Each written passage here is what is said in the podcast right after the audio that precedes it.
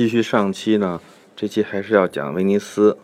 首先更正上期的一个错误，就是这个拜伦拜爵爷在威尼斯住的时候，他和他的这个女服务员叫 Margarita Colny，玛格丽塔·科尼这个姑娘呢，呃，发生了一些这个风流韵事吧。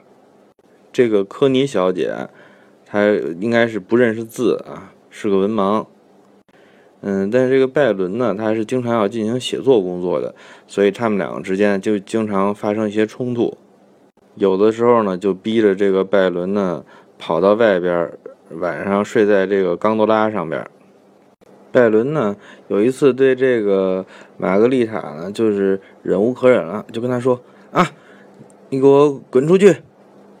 玛格丽塔一听。说好，我滚，然后从这个窗户就跳出去了，嘣，就跳到外边的这个水里边。所以这个掉到水里的呢，不是我上期说的是拜伦，而是这个玛格丽塔。拜伦同事并没掉下去，拜伦同事确实呢，经常在这个威尼斯的海里边游泳。嗯，第二个呢，补充补充一个事儿，就是上集没有交代的，威尼斯的人喝的水从哪儿来？因为他在。一片相当于被海水包围的这样的一个环境当中啊，从这个现代科技的角度上来说，这个引一条自来水管啊进威尼斯，这个没有什么太难的。所以现在的威尼斯的人啊，喝的水呢都是这个从大陆上引过去的自来水，和咱们的香港同胞一样。但是在古代呢，他们实际上是有一个系统。就是说呢，他们的广场上呢都有一个排水口，然后排到一个水窖里边。这个水窖呢是在一个地下，然后呢有一些井井口啊，就是这个老百姓可以从这些井口把这个水给打上来。这些井呢现在基本上已经不用了，但是还在这个威尼斯街上啊能或者某些房子里边能够看到。然后有没有下水管道啊？就是这个威尼斯的。房子里面的这个下水管是不会进到一个市政的下水管里边去，它是直接排到大海里边的。就是说，人的这个排泄物吧，啊，不管是什么东西，嗯，都直接哗啊啊就到大海里了。当然，这个大海的稀释能力是非常强的，就是不管你排什么，它都能给你稀释了。这个情况呢，我以前没有注意到，是这个我的网友，呃，新浪微博的兔主席告诉我的。这个感谢，呃，兔主席呢，呃，让我知道了这个细节。另外，也也祝这个玛格丽特小姐和拜爵爷游泳愉快。这期呢，我少说一点这个地理或者一些比较抽象的东西，啊，多说一点这个有稍微有意思一点的，就是历史和军事。威尼斯啊，有一个世界之最，就是它是一个横跨千年的一个海上国家。也就是说，它呢在一直在持续的发展壮大它的制海权。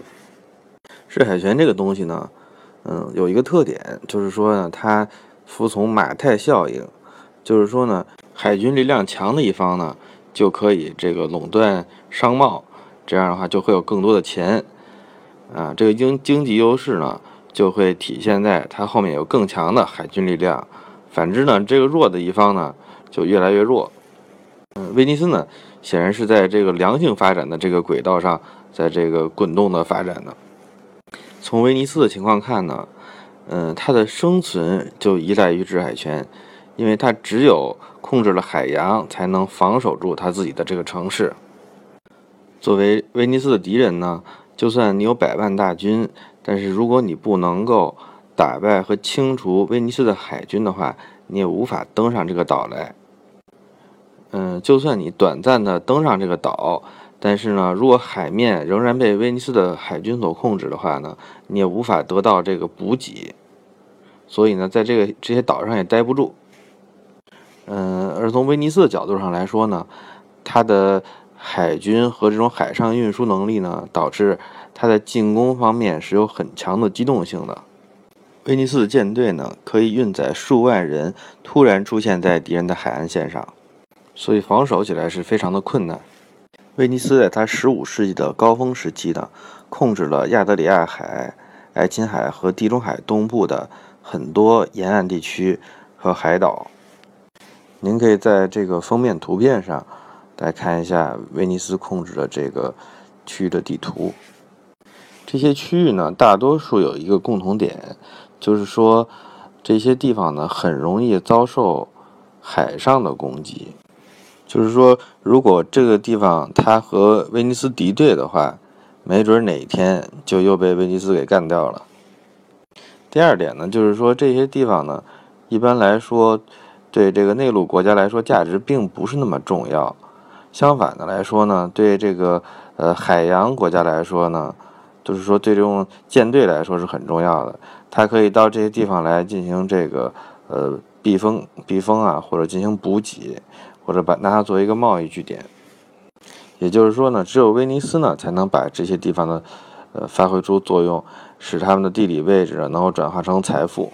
和威尼斯有点相像的呢，嗯，实际上有，我可以说，我们的这个民族英雄郑成功，他的这个势力的发展模式啊，和威尼斯基本上是一模一样的。他首先是在这个厦门啊。呃，占据这个岛屿，然后发展一个舰队。他的这个舰队呢，嗯，主要实际上是从事的菲律宾、日本、中国之间的这些海上贸易。郑成功当时呢，基本上控制着这个，呃，浙江外，呃，海外的这些小岛，然后呢，福建的这些海外这些小岛，像台湾。在这些地方呢，它都有这个很强的这个控制力，但是呢，它要是深入内陆的话呢，就不见得能占到便宜。啊，郑成功曾经想收复南京，嗯，但他的这个部队呢，一路到达了这个镇江附近，啊，离南京已经很近了，但是最终还是遭到了失败。嗯，在欧洲呢，还有一个呃民族，我觉得是特别有意思。如果你要是想了解欧洲史的话，一定要知道这一支，他们就是诺曼人。嗯，如果你要是不知道诺曼人的话呢，实际上像这个特别火的有一些英国历史剧，你就可能看不懂。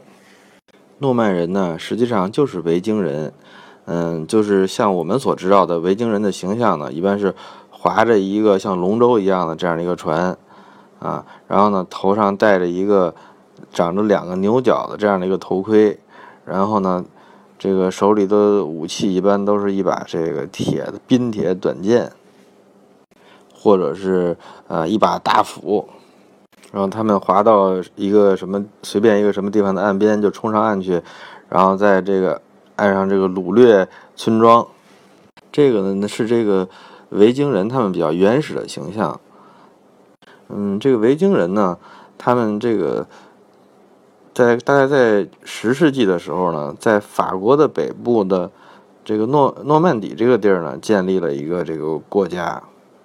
这个诺曼人啊，是法国人，是当时的这个呃法国人吧，对这个维京人的这个叫法。呃，Norman 呢，实际上就是 Norman 的意思，就是北方的北欧人。这个诺曼人呢，嗯，他们在这个法国北部。发展了这个自己的基地呢，然后呢，他们和这个当时实际上还是叫西法兰克王国，啊的这个国王之间呢，形成了一个君臣关系。也就是说呢，这个这个维京人，也就是诺曼人呢，他们在这儿变成了法兰克的一个公爵。这个诺曼人，我认为呢，他大概有两个特点，一个就是孔武善战。还有一个特点呢，就是说他们可能没有自己的文字，所以他们的这种对自己的这个文化传统的这种粘性呢，实际上是有一点薄弱。他们到什么地方呢，一般都会和当地人呢就发生融合，一般在几代人嗯之内呢就本地化了。这个呃，在法国北部的这些维京人啊，也就是诺曼人呢，他们。呃，经过了几十年时间呢，基本上就都皈依了基督教，所以呢，他们后来呢就成为了这个呃基督教世界的一部分，而且这个诺曼人还特别虔诚，有很多诺曼人都参加到了去这个耶路撒冷呃朝圣的这个队伍当中。这些这个朝圣的呃诺曼人啊，他们在这个地中海里边坐着船来来去去啊，嗯，有一部分人呢，就是经过这个呃意大利南方的时候呢。他们实际上就是作为类似于雇佣军的这个角色呢，参与到了当地的一些斗争当中。当时的这个意大利啊，可以说是处在乱世啊。有一部分是北方的这个伦巴第王国，他们的世系建立的一些领土啊。然后呢，这个罗马帝国呢，在东方的延续的拜占庭帝国呢，在意大利南方呢，他们有很多传统的这个领地。另外呢。阿拉伯国家呢，也渗入到了这个地区，所以，大家看见这些诺曼小伙都说：“哎，这个武士非常英英武啊，能不能这个为我所用？”所以呢，他们当时就是把有一些这个诺曼的这个骑士呢封为贵族，然后这个留在帐下为他们效力，相继的呢建立起了几个这个伯爵领地啊，就是由诺曼人。为这个贵族的这种伯爵领地，然后这些这个诺曼人呢，确实表现的非常这个英勇。没过几十年呢，这些诺曼人就把附近的这些小国全都给放倒了。这南部的意大利啊，基本上落入了这个诺曼人的手中。这个诺曼人呢，还有更狠的，还有一个更大的国家呢，等着他们去征服。一零六六年的时候啊，诺曼底公爵威廉在黑斯廷斯这个地方啊击溃了英格兰军队，从而啊取得了英格兰这个大国的王冠，开始了英国的诺曼底王朝。所以，英国的历代君主啊。嗯，不管是什么安茹王朝、金花雀王朝、兰开斯特王朝、约克王朝、斯图亚特王朝啊，等等等等，一直到温莎王朝啊，他们全都是这个诺曼底大公爵，呃，征服者威廉的后代。嗯，我再多说两句啊，这个这个诺曼人呢，其实，呃，还建立了一些其他的国家啊。比如说，在加纳利群岛，他们这个地方离欧洲大陆其实挺远的，但是他们在这里还是建立了一个王国啊。另外呢，嗯，就是这些这些维京人啊，可以说是呃和诺曼底人他们是相当于是亲兄弟吧。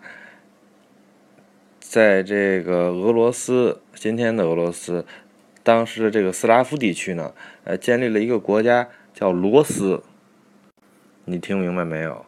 这个罗斯这个国家是谁建立的？当时在这个伏尔加河下游啊，他们建立的这个国家叫一个叫基辅罗斯的这个国家，就是比这个华北平原还要大，就这么大个一个国家。嗯，而且他们控制了相当于是中欧和这个呃亚洲之间的这种贸易往来啊，就是通过黑海和伏尔加河啊，他们这个生意做的也是非常的好。诺曼人和十字军，呃，一起在安条克，嗯，今天的这个土耳其和叙利亚的这个，呃，交界的这个区域，啊，也建立了一个安条克公国，啊，甚至曾经有过就是近万名这个诺曼的战士啊，和这个亚美尼亚人一起在幼发拉底河流域并肩战斗。嗯，总之，这个诺曼人真的是非同小可呀。但是你如果把他和威尼斯人做一个对比的话，会发现有什么区别呢？这个诺曼人呢，很喜欢跑到陆地上去占领一个国家当地主，但是威尼斯人呢，没有这个兴趣。威尼斯人呢，就是只是坚定的在这做生意。所以说呢，这个诺曼人或者说维京人，虽然他们的航海能力可能一点不差于威尼斯人。啊，我举一个例子，这个维京人曾经在在哥伦布发现美洲之前几百年就已经在加拿大这个纽芬兰这个地方修过一些村子了啊，只不过后来他们发现这个地儿不好，他们又回欧洲了啊，但是呢。但是诺曼人呢，他们的这个航海的大名呢，并没有一直流传下去。相反呢，这个威尼斯的人啊，这个航海事业可以说一直坚持了一千年啊。啊，我还是回到讲威尼斯的历史。上一期啊，曾经说过，这个威尼斯人呢，嗯，最早是一些罗马人为了躲避战乱来到这个海岛上的。他们呢，始终没有脱离这个罗马帝国的这个世系啊。在罗马帝国呢撤退到这个东方之后呢，他们仍然归属于这个东罗马帝国，也就又叫拜占庭帝国。嗯，拜占庭帝国呢承认威尼斯为他们的一个公国领地，但是这个公爵啊不是世袭的，而是这个通过选举啊选出来的。嗯，威尼斯人呢早期呢主要从事渔业和盐业啊，他们这个航海发达，所以呢他们在这个商贸方面也非常的活跃。九世纪的时候呢，他们办了一件大事儿，这件所谓的大事儿呢就是。他们把这个圣徒啊，圣马可的遗体从亚历山大给走私到了威尼斯。据说他们走私的时候啊，是把这个圣马可的遗体啊放到这跟这个猪肉混到一起，然后呢，呃，这个穆斯林的官员呢说这个你们什么货物啊？检查一下，然后说这是猪肉，然后穆斯林官员赶快捂着鼻子说快走快走快走啊！他们就把这个这个圣马可的遗体给给走私回来了。这是一个什么性质的事儿啊？当时呢，这个朝圣是非常流行的，啊，就像现在旅游一样。像你有这个圣马可，这可是写福音书的作者啊，你有他的遗体，那比现在你开一个迪士尼乐园都强。这各路的朝圣者是纷至沓来啊，你这个城市的这种国际地位迅速上升。这个威尼斯进行海上贸易的一个威胁呢？是这个亚德里亚海东岸的一些海盗。这个亚德里亚海的地理特点是什么样呢？啊，在亚德里亚海的西西岸啊，这个岸比较缓，这个泥沙的淤积会比较厉害，就形成了一些这个呃潜水的这些滩涂。在亚德里亚海的东岸呢，嗯，这个是这个沿岸比较的陡峭，然后呢形形成了很多的这种峡湾呢。这些峡湾呢，好多就是非常大、非常深，这里边可以容下整个的舰队，所以啊，你在经商的时候呢，很容易就遭到伏击。海盗呢，可以藏在这些峡湾当中呢，随时杀出来把你逮个正着。威尼斯为了清剿这些海盗啊，就不得不去控制这些，呃，这些峡湾沿岸的一些重要的一些一些地点。这个地区呢，叫做达马西亚。他们从这个人种上来说呢，呃，是属于斯拉夫人，呃，是今天呢，相当于是克罗地亚的这个地方。他们和这个匈牙利啊之间，嗯，有比较密切的关系。这个威尼斯人呢，花了很长的时间和很大的代价呢，逐渐把这个亚得里亚海东岸的这些呃关键的关键的这种战略要地给控制住了。不过呢，不久呢，他们就迎来了他们的强敌，也就是这个诺曼人的入侵。诺曼人呢，当时目标是要侵入巴尔干半岛，啊，与这个拜占庭帝国为敌。所以当时啊，臣属于拜占庭帝国的威尼斯呢，就和拜占庭帝国呢是形成了一个联盟，然后呢，共同对抗诺曼人。啊，结果呢，在海战当中啊，被这个诺曼人打的是满地找牙呀。这个诺曼人虽然得胜啊，但是呢，他们后来呢，遭遇到了这个非常暴烈的天气，然后他们的船只呢，大量都失事在了亚得里亚东东岸的这些礁石之间，所以威尼斯人啊，侥幸逃过了一劫。而且呢，因为他们在这次这个战争当中的表现呢。得到了这个拜占庭帝国给他们的这个商业特许权，也就是说呢，他们在拜占庭帝国呃内经商呢可以免税，而且还在这个世界之都啊君士坦丁堡里获得了这个一块相当于呃租界的地方。威尼斯人啊从此开始大发横财，在这个人员和物资运输的方面呢，都占据了这个绝对的份额。而且啊，他们还赶上了一个新的潮流啊，就是十字军东征。从第一次十字军东征开始，威尼斯就开始为十字军提供支援。但是呢，我主要想讲的呢是第四次十字军东征。啊，这个第四次十字军东征啊，是我所读过的这个人类历史上最狗血的一笔呀。呃，欲知后事如何呢？我们下期再说。